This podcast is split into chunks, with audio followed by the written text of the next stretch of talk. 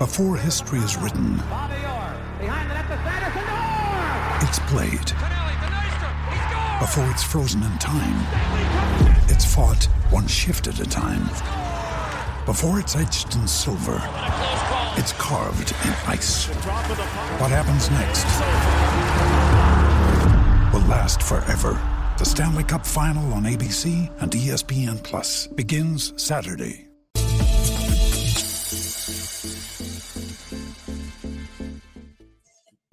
Hello, everybody, and welcome back to the Board YouTube channel for some more content here on Thursday afternoon. Myself and Kirk Evans go live here every two thirty p.m. every Thursday at two thirty p.m. Eastern time to break down some weekly N B A takeaways.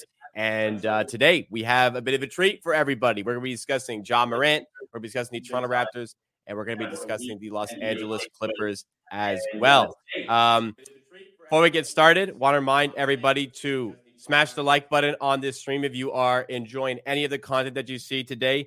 Uh, and also subscribe to the channel as well, because we got content like this every Thursday, as I said. But weekdays, we have the pick and roll live stream with myself and Pips N B A. And we go free picks every morning over there. So be sure to uh subscribe to the channel, take a look at the schedule that we have here. I'm definitely not stalling for some audio issues. I'd, uh, I'd, uh, I think I, I think I figured myself out. Give me thirty seconds here. All right. All right. Uh, I, I, I, uh, I'll explain in one second here. My voice is My playing voice back, is playing through, back your end. through your end. Make sure, make sure headphones are in. Headphones are in. I'll give, uh, I'll give him some time here, but, um, bef- we're going to be talking about these. Talking yeah, these. Yeah, yeah. I, I think I'm here. I think I'm here. I still hear I myself. Still hear myself coming back on coming your back end. On your end. Really? Yes. Yes. What? All right. Give me a second. Okay.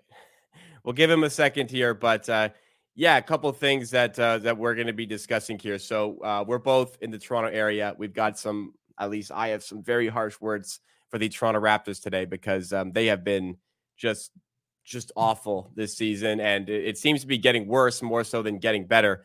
Uh, we're going to be discussing John Morant, because he had a sensational return to action for the Memphis Grizzlies. Yes, they're seven and nine team, but with a lot of time left. How much is John Morant really going to affect this team going forward? And uh, finally, we have the Los Angeles Clippers, who we were kind of harsh on to start the season. I mean, to start the James Harden era, naturally, they lost six games in a row. But since then, I mean, kind of feel like this is a team that you scream out their failures and whisper the accomplishments, because they've won nine games in a row. They have looked tremendous, but let's not get too far ahead of ourselves. Audio issues have been sorted. Let's go to the first topic here and talk about John Morant. All right. Nice of you to join us, Kirk Evans. Um, now we can't. Oh, my goodness. Now we can't hear you, man. now we, I can't hear myself. Got, got me. Got me. Got me. All right. So looks like we're, we're all back. Good now. We're back. We're back. Tough, tough start, but can't can't go any worse from here. And that's exactly what we could say about the Memphis Grizzlies. Grizzlies. They started six and nineteen. Look at that transition. Nice little segue into this one. But John Morant returned, dropped thirty-four points, six rebounds, and eight assists, as well as a buzzer beater game winner over the Pelicans. Uh, let's before we talk about the Memphis, Memphis as a whole, John Morant and his first performance here. Um, wondering if you saw it and if any comments you had on the performance overall. Did it surprise you, perhaps? Um. I wouldn't say it surprised me. I thought he looked very solid. Um, he looked like Ja to me. I think that it's a it's an it's a bit of an interesting uh, comeback right now, because Ja is actually like the perfect player to come back for Memphis. Obviously, that's not that surprising. Their team's totally built around him. But that being said, you look at the rest of the roster and It's, I, I was looking, I was thinking, okay, this is time to buy some Memphis stock, maybe, you know, take them over wins to make the playoffs, something along those lines. But they just, they're, like they're starting uh, Bismack still. Their, their, their depth is just really rough. So I thought he looked good. But again, just watching that game, you kind of realize how much talent drain has happened on this team, even irrespective of Ja.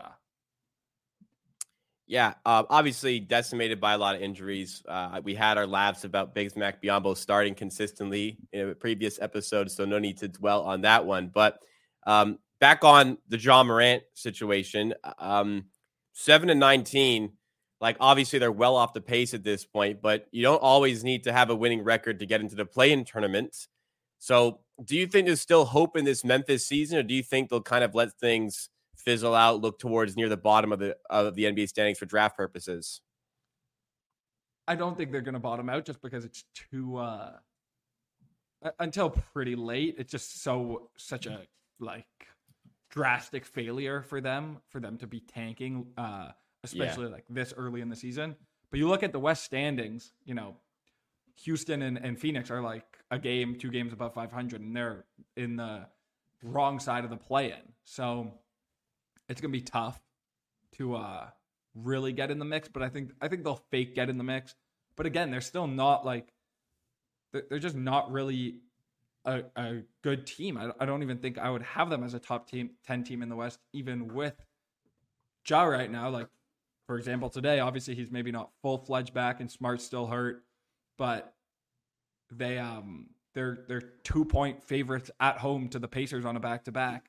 The Pacers – would be dogs to all the top ten teams in the West, other than maybe Houston right now.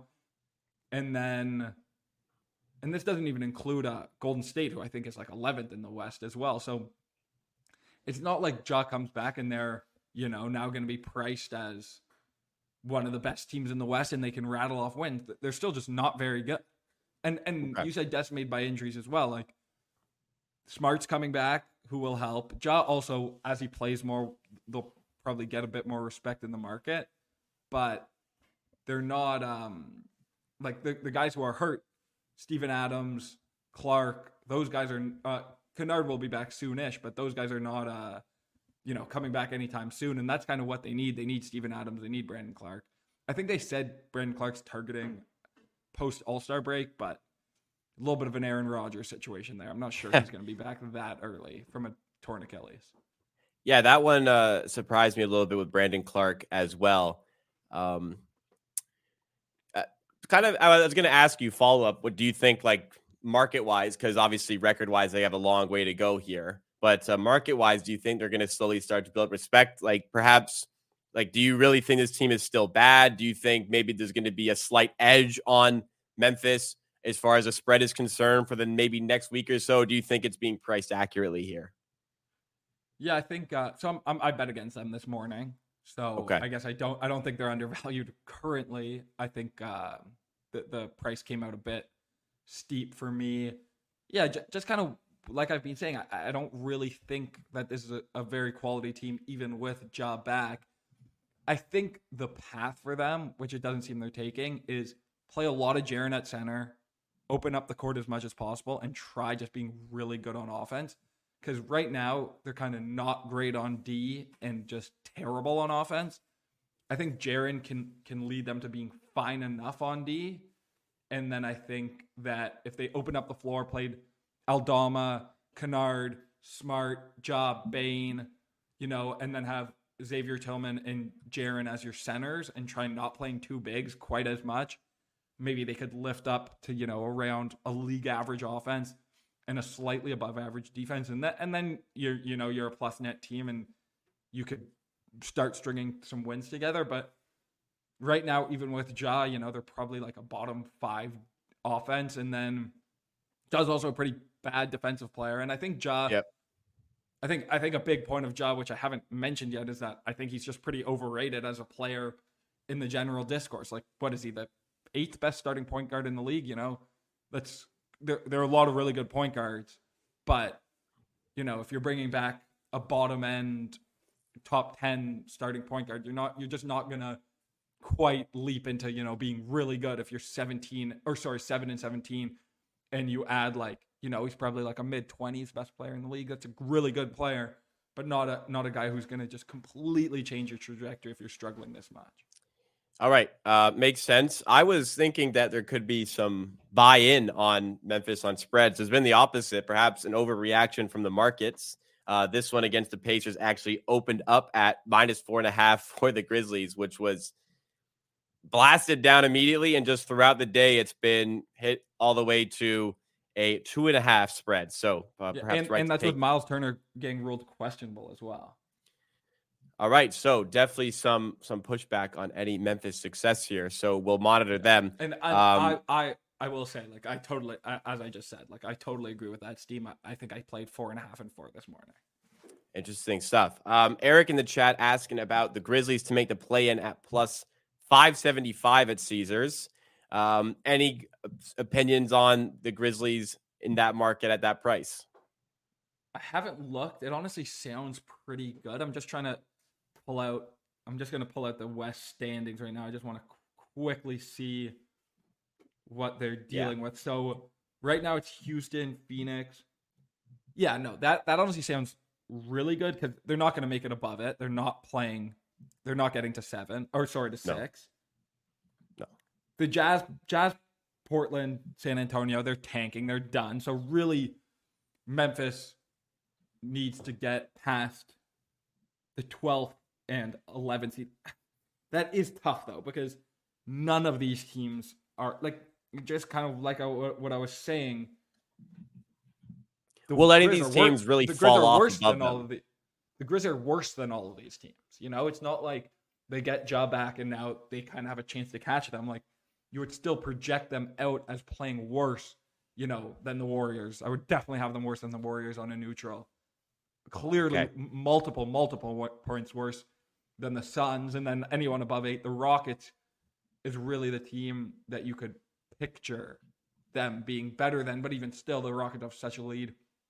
And they're so good on D that they'll collect wins. So, so it's just such a such a climb, but plus five seventy-five, that is pretty interesting because it's, you know, all they need to get to ten. You know, all you need is a Steph injury and the Rockets fall off, and then you've got a really good chance. So I don't hate it, but I'm not running to bet it. Yeah, it'd have to be. So that's about fourteen, fifteen percent chance. implied sorry implied odds on that is fifteen percent ish. So would the Grizzlies make the play in fifteen percent of the time from this? I don't know if I can go quite that high as a, from a percentage standpoint, because I, I just the only team I can see like maybe fizzling out a little bit is the Rockets if they start to look at draft picks a little bit more. But like with the Udoka and the way they they're playing, I, their, I'm they not sure they don't have their pick.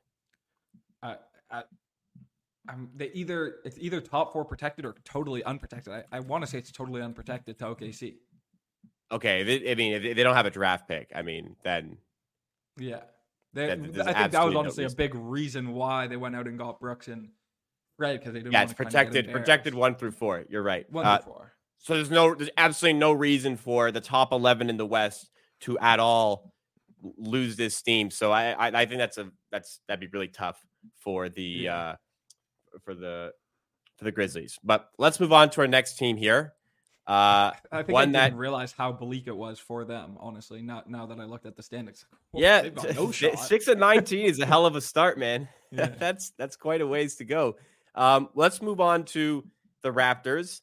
This one literally and figuratively hits close to home for us, so we'll have perhaps some harsh words. I'm going to have some harsh words here. We I see some questions in the chat. We will get to the questions as well after this. So keep the questions coming, and we will discuss them. But I uh, I cannot wait any longer. I want to talk about the Raptors. eleven and sixteen on the season. They are uh, in twelfth place in the Eastern Conference here, even lower than the Chicago Bulls, who had that horrible start to the season. And one of the bigger concerns with the Raptors is they do not have control of their first-round pick this season. They had traded away top six protected the Spurs at the twenty twenty-three trade deadline. Uh, let's go to you, first of all, Kirk Evans. What are the next steps for this team? Like, what do they do to get anything out of this season? Well, this season's, the, to, to me, what you need to get out of this season is hopefully a top six protected pick, or sorry, a top six pick and and some assets is, is really what they need to do. I feel like we kind of go over this every time. It's like, they should trade O G, Pascal, Gary Trent. Get whatever you can, even if you're selling at sixty cents on the dollar. They're depreciating assets. O G can walk. Pascal can walk. And even Pascal re-signing, his trade value is going to diminish. He's getting older. And every minute Pascal plays with Scottie, it's like we're playing Scottie in a position that isn't ideal for him. And this team should be completely built around Scottie. We should see what Scottie is, how good we can get Scottie if we put him next to shooters and really say, you're the guy, let's go. So I think that's really it. I think that's what you try getting out of the season. You try getting, you know, assets and, and a better picture of what the young guys on the team are. But what will they do? Who knows? It's, it's been a real mystery this whole time. What's uh, so, so yeah, I, I echo those statements completely. We've talked about it. What are your thoughts so far on new head coach Darko Rajakovic? Yeah. So we, we talked about this a little, little bit on Twitter. Um, I think you said that, that the sample is getting pretty big. I would still say it's a pretty small sample. You look around the league at, at new coaches, you know, let's say like Mosley, um, uh, Dagnall, uh, Taylor Jenkins, all those guys, like whatever, signed the last four years. I wouldn't say through thirty games, you would have had a great feel of, of how good they are as head coaches, but it hasn't been encouraging. Um, we don't that's, play. That's an understatement. But I will say to his defense, like right now, I'm not looking at it as a disaster. To me, the disaster is that the front office thought that Nick Nurse was the problem, and Nick Nurse might be the best coach in the whole N B A. Like we, we play a gross style of basketball that's hard to watch. But we also have players who, you know, are not conducive to, to a pretty style of basketball. Like Schroeder can't shoot. He's also not a starting point guard in the league. Scottie's playing awesome, but a bit of a clunky fit. Very clunky fit next to Pascal. Pascal should be a good fit, but we don't have any shooters or ball handlers, so we ask him to play a role he shouldn't. O G should fit really well, but is the best shooter in the starting lineup. And then Pirtle also is like good, solid center, but since we have no spacing, it's hard to, for him to fit in offensively. So I think, you know, I probably think slightly less of Darko than I did to start the season, but I also think it's a tough spot to be in. Okay. I see where, where I push back on that. Um, so I'm, I'm of the opinion that like, like we're twenty-seven games in, and literally nothing is going in the correct direction right now for Darko. Like, like no signs of a process in place, any steps in place for this team to progress forward. Like it just, it's the exact same product as it was on day one. And here we are on game twenty-seven here. In twenty out of twenty-seven games, they've had a ten point deficit or greater at some point. fifteen out of twenty-seven, that ten point deficit or greater has been in the first half. And like, like yesterday just sums up so many of, of the poor things, like not putting Jokic in pick and rolls, like really at all during the game is, is ho- horrible game management from a coaching standpoint. Like how, how can you not recognize that as a way to attack this team? Um, on top of that, we all know Dennis Schroeder is not a starting point guard. We all know, except for Darko, because Dennis Schroeder had a forty-one percent usage in the fourth quarter against the Nuggets. Scottie Barnes was twenty. That's less than half. Siakam was eighteen. That's also less than half. You combine Scottie and Pascal's usage, you do not equate to Dennis Schroeder's usage in the fourth quarter. So there's another like area. People want to say, okay, well, the point guard isn't as good. Then why are we using this point guard like he's the freaking best player on the team? That's another level I have against the coach here. The, the inability to recognize what he has here. Because obviously the roster, the biggest problem is the roster. The biggest problem is the front office. But like to not recognize what he has here, like sometimes the Raptors, like again, that Hornets game recently where they were down ten in the first half again, they win by fifteen. Box score doesn't really reflect how the game went. It's almost like the talent on the team is hiding some of this, and it just they just stumble over the line because Siakam is really good and Barnes is really good. Like he was exceptional yesterday. So for, from that perspective, for me, like I see no signs of progress for the coach. So I I I can't even give him the benefit of the doubt anymore. Yeah, I, I don't disagree with you, but again, it's like Schroeder, like he he's he was brought in as the starting point guard. He's the only player on the team who who is a guard who can dribble. I agree. He's probably used too much. And also like Jokic pick and rolls. It's like, yes, I agree. You want to, that's clearly the best way to attack Jokic on defense is going at him in pick and rolls. But like, what's the pick and roll combo on the Toronto Raptors that really makes much sense? Like, Scottie, Scottie can have the ball in his hands and run pick and rolls, but like Jokic, the reason Jokic is not great at covering pick and rolls is because he has to kind of play in space. But we don't have anyone who you really respect their shot, so he doesn't have to come up that high on the floor. He definitely doesn't need to be worried about anyone bombing threes off the pick and roll. He can just kind of play a normal drop and, and be fine. So I don't I don't disagree with you on your Darko take. It's just like we have a laundry list of problems, and like Darko's at the at the bottom of it, you know? Oh, it, I don't think he's at it, the bottom. But but by the time, but not so much. Maybe he's really bad, maybe not. But by the time it matters that Darko is a good coach or not, it's like we're gonna be it's gonna be four years from now, and we're probably gonna have fired him already. Like it just doesn't matter. Like the problems with the team that matter are we have a team that doesn't fit. We have players whose contracts are going. The front office seems completely refusing to trade anyone. So, you know, we're we're eleven and sixteen. Doesn't matter that much if we're going to be forty-one and forty-one or thirty-seven and whatever, forty-five, based on the coaching. Just doesn't matter that much to me, considering all the other things that need to be dealt with. That's fair enough. Uh, that's fair enough. There's a whole bunch of things that need addressed. I, I just, like, oh my God, watching this team every game is just such a pain. It's horrible. It's horrible. This, like, he just doesn't know how to prepare this team to play an N B A basketball game. And you're right. It doesn't matter because, like, what, like how much of a difference it's going to make. And they're not going to fire him this season. Um, like, likely the earliest he'd be fired is one year from from right now. Like, you know, this sample into the next season to see if things are over. And even then, that might be too early with this team.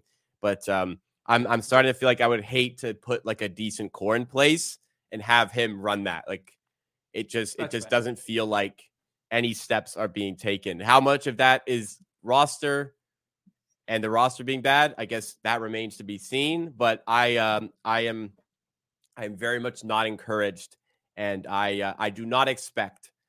You know what? Sorry, my expectation is that this will not work with him as coach at any point. I think I agree with you, but ju- I just want to illustrate quick what um. the differences between Nurse and Darko so far this year.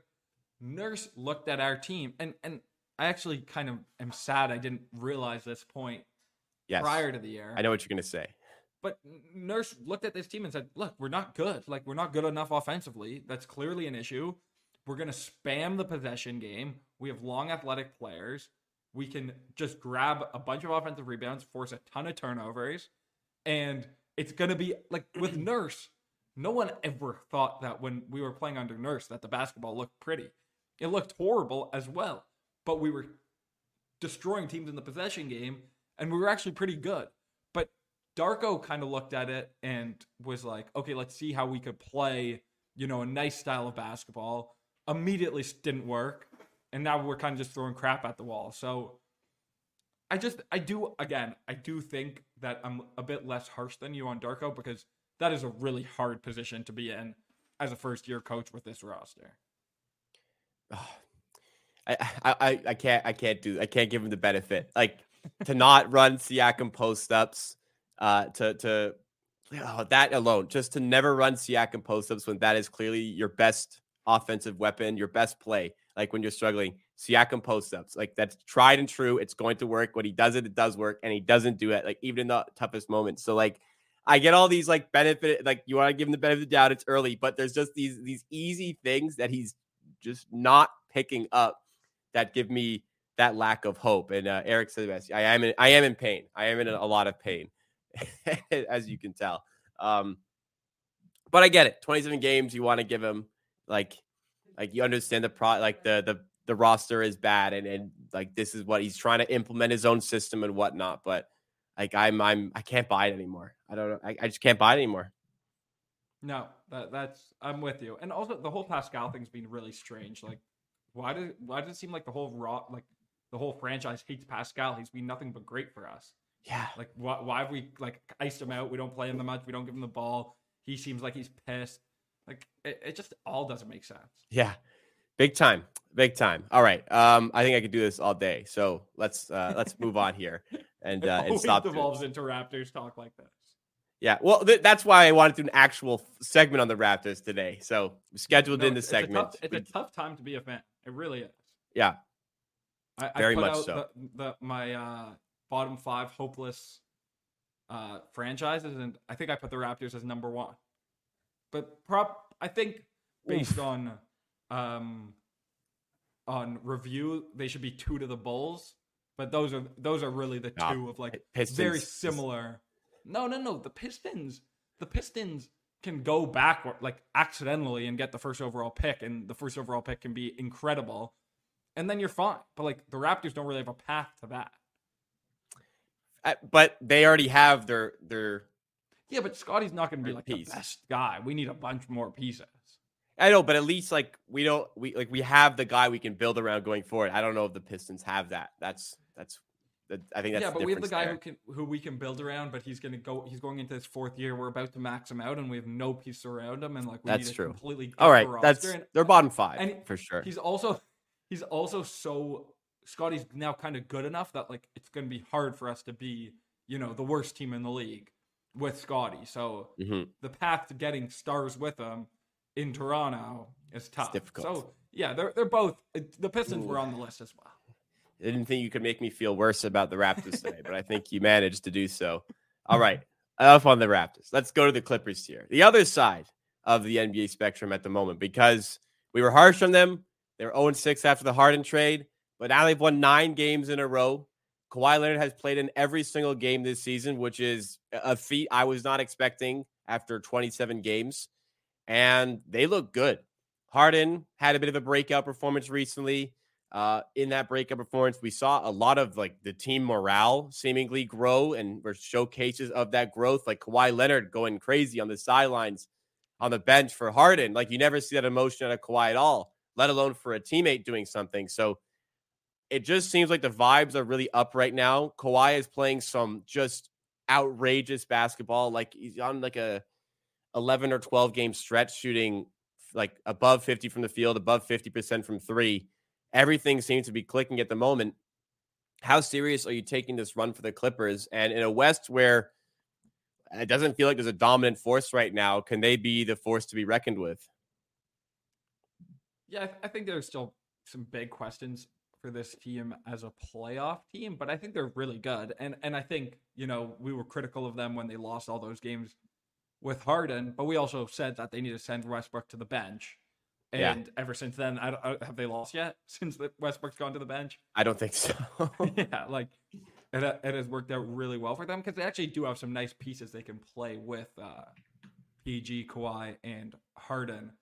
But yeah, I think they're really good. And, and this is going to be a weird statement because normally guys, you know, who you would say are underrated are like kind of new, up and coming, or not megastars. But is Kawhi the most underrated player in the league? Like the guy is insanely good. Like past, you know, probably regular season wise, Joel and Jokic, like how many guys are better than Kawhi? He he maybe doesn't have quite that crazy usage, but he's so efficient. And this mean he's being completely insane for like eighty games now, of like after the first twenty-ish games of last year.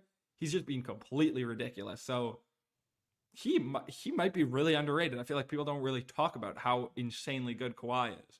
So, so uh, yeah, last twelve games for Kawhi, he's fifty-nine percent from the field, fifty-two percent from three, averaging twenty-nine point three points, six and a half rebounds. It's it's unbelievable. Yeah, look, he's kind of uh, a weird pseudo Kevin Durant. Like they're kind of have similar like games of like they take tough shots and they all go in. Kawhi maybe I think, gets to the basket a bit more and is also probably a better defender. I think people recognize that when Kawhi is healthy, he's like comfortably a top five player in the N B A. I think what's just, he's not been taken as seriously recently because he just misses so many games. And hasn't missed any like, this oh year. My, yeah, this year he hasn't missed any. And the Clippers have talked about it and said, like, we, we he has to play every game. They had that horrible run and he has to play every game and he's doing so well with it. So, me's kind of thinking like, hey, why haven't they been doing this the whole all along, because it has always felt like the Clippers have not been able to establish continuity throughout the season. I, I pushed back on people who say regular season doesn't matter. It does matter. You need to build up these relationships, this chemistry, this continuity, and bring that into the playoffs. You need to hit the ground running in the playoffs. You can't just get to the playoffs and figure it out. Like, how many how many examples have we had of teams supposedly get to the playoffs and figure it out who don't figure it out? Like, even the Heat last season, like, is that not the most the team that builds like the most continuity of all?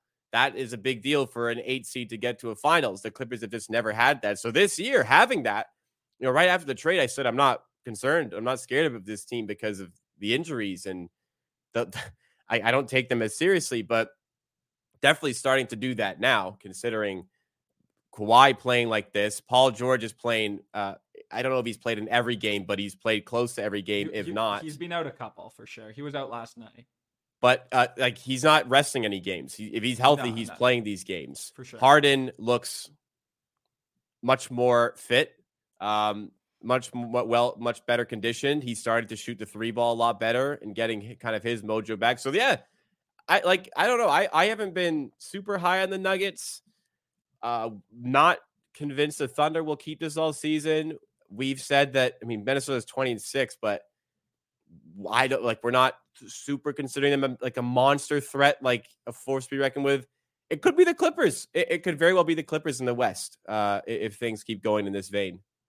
No, I, I totally agree. I actually think that's like the most important point is, is you look at the West and there's a lot of good teams, but you, you could tell me nine teams come out of the West and I wouldn't be like, wow, that's completely yeah. insane. So yeah, look, I think, I think out of that nine would be the Warriors and the Pelicans. That, that would be decently surprising, but it's not the craziest thing I've ever heard. So no. Yeah, why not? I agree. Why not? It could definitely be the Clippers. I, I don't think it will be necessarily, but I, I like their roster for the playoffs. The only thing is Harden is a bit of a weird fit in the playoffs because he, he really cannot move laterally at all, but they can stick him on the worst player, and, and honestly, they could bench him and not play him that much again in certain matchups, but play him a lot in, in other matchups when you can get him on the floor. So, yeah, I think... I think they're really good, and they're going to be really good in the regular season. They're they're right now regular season wise, like they're they what would they play the Nuggets right now? Maybe they'd be one point worse on a neutral, so they're they're really good. Yeah, uh, wanted to also touch on Russell Westbrook. I I I gotta feel bad for Russ. He's still very capable. He just doesn't fit with this team. Um, Paul very George. Capable. He, he's there. a very capable N B A player. Like, yeah, oh, sure. He's he's starting caliber, I think, on a on a I on a good know. amount of teams. You don't think no. so? No. He does no, really it, well in his minutes well, with this team.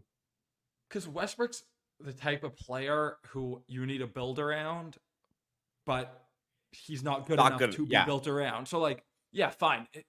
In like an alternate world of like playing like more, you know, with the top thirty players in the N B A, I'd rather Russell Westbrook than Javon Carter. But like, if I have other good players on, I'd just rather Javon Carter de- defend and not soak up possessions and sit in the corner and hit threes. That's fair. I, so I guess for the time being, then kind of doomed to the bench of this team, but I think he's great a good player to have player off the bench. Yeah, exactly. And, and you can run some, some lineups and, and some interesting stuff when, uh, when, uh, if you want to go like centerless or Harden on the bench, you can get Westbrook really going downhill against certain matchups and, and get open shots. Right. Makes sense. All right. Let's get to some questions from the chat here. Uh, we had a few come in earlier. So Matt wanted to ask, uh, first of all, appreciate his content. We appreciate you viewing, Matt. Thank you so much. Two questions. First of all, thoughts on the M V P race. And uh, there's a question regarding any teams to make or miss the playoffs that you're interested in. So let's go to the first question, M V P race. So with this show, we are uh, we do have the ongoing Nikola Jokic M V P bet. That looked real good for a couple weeks, or at least a week after that one was placed.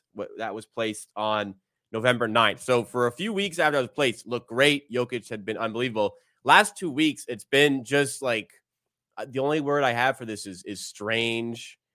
Bizarre run for Jokic here where he's just not scoring. Uh, like the shots he would normally score, his scoring has dropped. And coinciding with that, Embiid has taken a monster step forward. Uh, so, Kirk, your thoughts on the M V P race at this current stage? Yeah, um, I think Jokic still has a great shot. I think it's pretty much a two-man race between Jokic and Embiid. I know people will say Luka, Shea, maybe Halliburton, but I don't it's think really two. any of yeah. them have have a realistic path. So one of the reasons I really like the Jokic bet is because he'll have the narrative this year. They got it wrong last year, and mm-hmm. I think people know that. So Joel's been ridiculous. I think I think the pricing's pretty fair right now. Joel's been like the best player in the league for the last three weeks, but you know, going forward, Joel and Jokic probably will play around the same. I think Denver's probably a little bit better as a team. Joel probably has a bit more injury risk. So, you know, I'm not I'm not placing any bets. I've placed a lot of bets on Jokic M V P already, but I think I think it's around fair. I think it's a two-man race. I think they're probably both, you know, forty-five percent chance, and then I'll give ten percent chance for, you know, injuries and a wild runaway. But it's a little hard for me to see that the Sixers are going to be this good for the rest of the season. Like, they're just not that good of a team. So I think Denver has a little more sustainability as a team. Jokic has less injury risk than Joel. So, look, I, I could easily see Joel winning this award, but it's a pretty much a two-man race, and, and I could see it going either, though. Yeah, I think Jokic, once he starts to get going again, this will be uh, more back to I, I, more back towards them being closer to the same price. Uh, the recent uh, straw poll from E S P N has shifted the lines here. Yesterday, Jokic was still favored. Uh, today, Joel Embiid is uh, looking where we bet at FanDuel. Jok- Jokic is plus three hundred, Embiid is plus one seventy-five. We got Jokic at plus two seventy, but I think there's a there's a bit of an overreaction market from the straw poll. That that matters because these are people actually who have votes for the M V P, but we're very, very early goings here. Yeah, it doesn't. The straw poll, who cares about the straw poll twenty-seven games in? We'll, we'll talk about the straw poll, you know, sixty-five games in. Yeah, uh, agreed. Oh, um, and not, to not make the playoffs? Yeah. Um, I actually think, let me see if this is still around. I think Camby had the Pacers to not make the playoffs at like plus two hundred. Um, I thought that was pretty good. Okay. So, um, if you got Bet Rivers, Unibet, Sugar House, um, who else? Is that it right now? Oh, if you're in Ontario, Leo Vegas. Like North access Star to that. If you're in Ontario. North Star as well. If you have access to those, then perhaps have a look over at Pacers. Not maybe the playoffs plus yeah. two hundred. That's an interesting one. They uh, they're in a bit of a they're in a bit of a dry spell since the in season tournament, but yeah, I, I, I can still I can still see yeah. them strengthen yeah, getting like, this getting to playoffs. I, I think they've got like a pretty reasonable path to make the playoffs, but yeah, two hundred, two hundred seems you're, like you're just getting really good odds for they're eighth in the East. You know, maybe they could jump the Cavs, but they're still a couple games back, and the Cavs will get healthy eventually. And then, you know, Brooklyn right now is probably just as good as them. I would still probably make Atlanta better than them. And also just a team being so one player reliant, like they are really, really shallow past yeah. Auburn. I just don't make them that good of a team, but not, not, not like a banger. I haven't really looked at that market that much, but um, just a, I, in my opinion, a pretty solid, like maybe five percent plus E V bet. All right. And uh, next question from Ermes Curry Bro talks about worth betting Pistons beating the Jazz. Jazz are decimated today with injuries. Pistons are favored in an N B A game today. What's this? I don't know what the streak is quite at. It's in the mid twenties of losses. twenty-four. Pistons, twenty-four losses in a row. They're favored over the Utah Jazz. Pistons in Detroit tonight, minus two and a half. Do you think any value left on the Pistons today? No, I, I don't. Uh, I don't. I look at this line as pretty fair. Um, the Pistons are terrible, but this is also this is a tough price. The Jazz have no one playing. Clarkson's out. Laurie's out.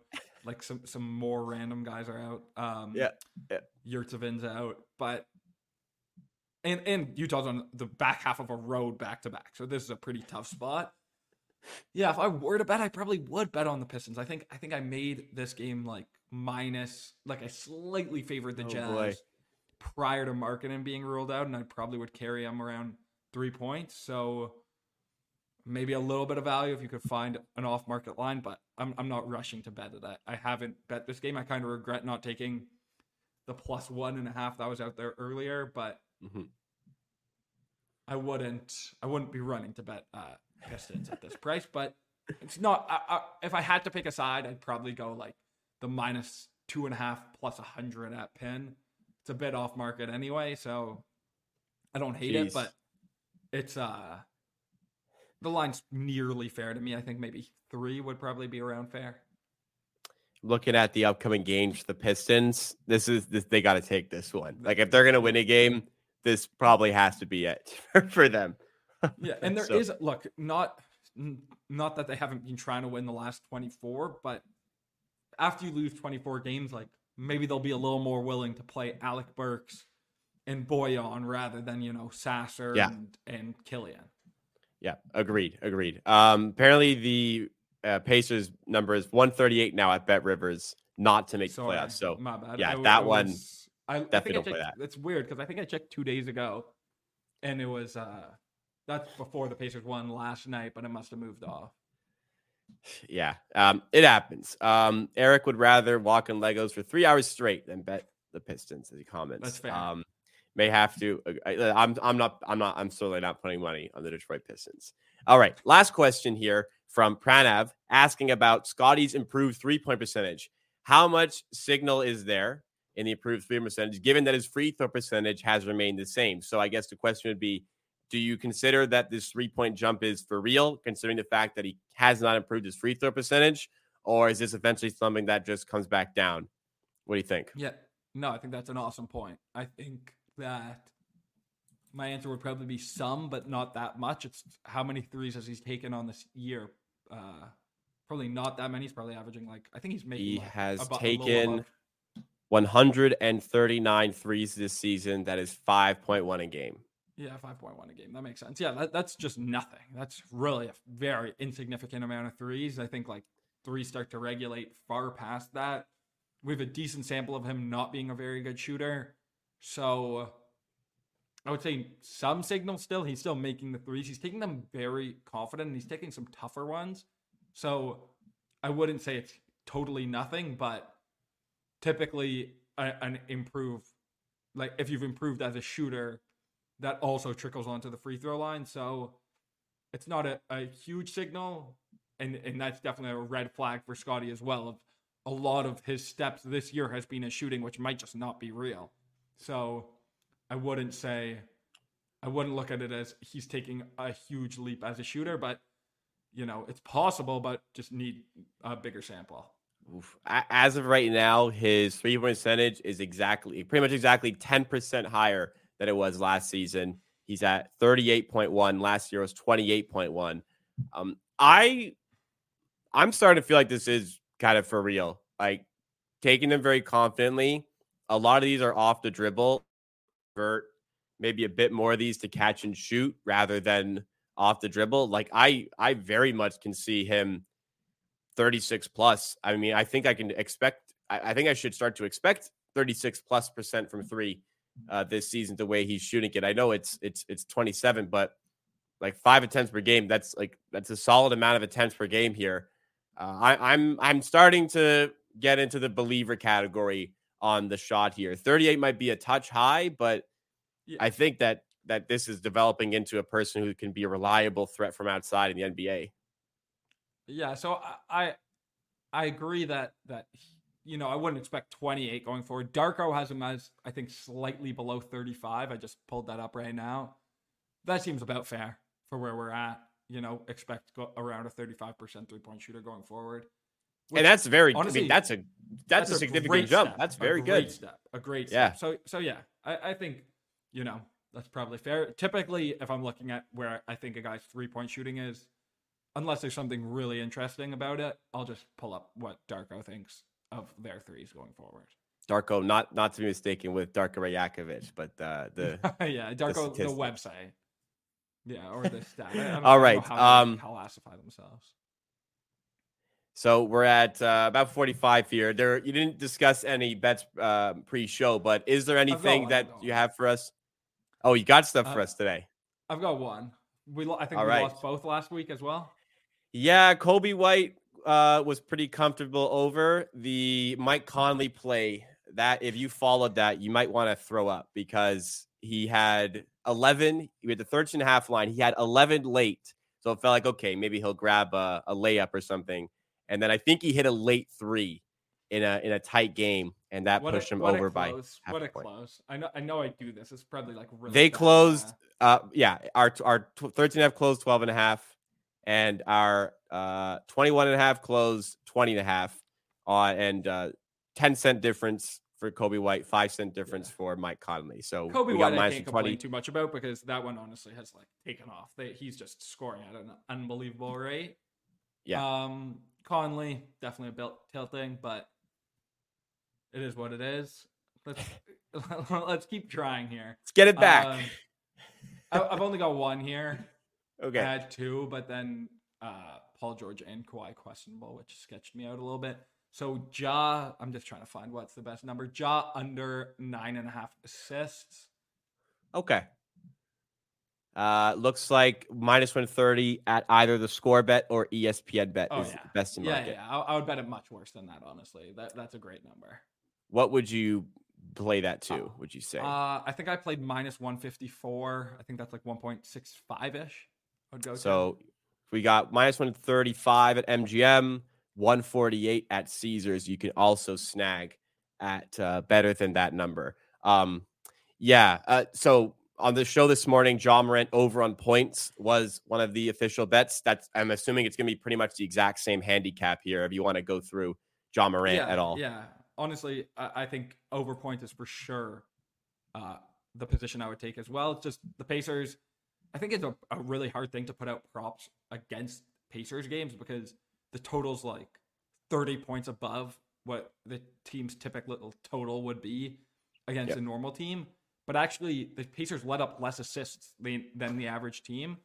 And I think Jazz actually specifically really um, a good player to take advantage of that on because they really struggle with straight line drivers and they don't help. So Jazz is going to be able to get by his guy, but they don't help off wing. So that leads to less assists and more scoring. So guys like Giannis, he's played them twice. I think he has like five, six combined assists. Versus them, LeBron put up a four assist game in the in-season tournament. Anthony Edwards had, had very few assists. Guys who can really just break their man down with athleticism. They don't help. Typically teams that help, you pop out for a three. That's where those assist chances really come from. This is not really the the Pacers style of of how they play. So yeah, I think it's a great matchup for, for Ja points. That's steamed up. I totally agree with that. Yeah, and we had uh, twenty-nine and a half this morning. That's now like might even get to thirty-one and a half of how, by the time that game starts. And exact same. They're going to play him single coverage.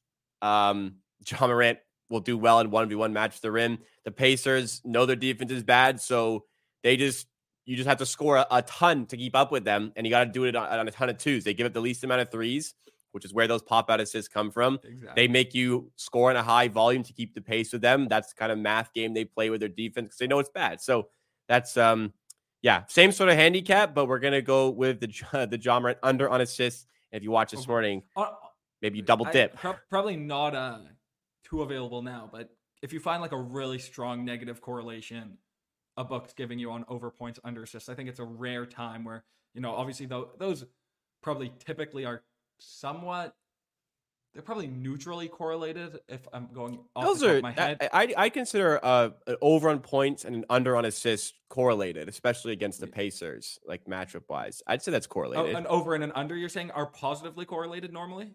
Yeah, over on points, under on assists, I would say is positively correlated. You could, you could see it, it really matchups. Depends on the spot. Like if it's a blowout spot where it's just more minutes dependent would be more uh positively correlated. Well, yeah, but you take the guy you take the spread into consideration. It's only two and a half. Expectations yeah, exactly, this will be a exactly. close game.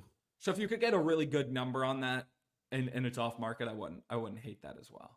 So off market would likely be E S P N at this point. So if you want to even combine those, yeah, you could probably get a really good number on E S P N bet or the score bet for that uh, uh, S G P. So that's the way you want to attack it as well. But for the show purposes, we're going to lock in that minus one thirty under nine and a half assists at E S P N Bet. And that will do it for us today. So by the time we're back, we'll have experienced some Christmas Day games. We'll experience the holidays. So Merry Christmas to those who celebrate. Happy holidays. Anybody who may celebrate something different, if I don't know, anything going on, hope you have a great week ahead. We got some great N B A action on the horizon as well. If you enjoyed what you saw from the show today, please make sure to hit that like button to support what we do here at The Board, the Hammers N B A content division. Subscribe as well for all the great content. The channel's not done for the week, though. We have the show coming tomorrow morning with myself and Pips. We might have a special guest prop bomb on this show. We're working on securing the guest for tomorrow. So please stay tuned. Have the notification bell turned on. And uh, myself and Kirk Evans will be back next Thursday covering some more great stuff around the N B A. Thanks so much for watching, everybody.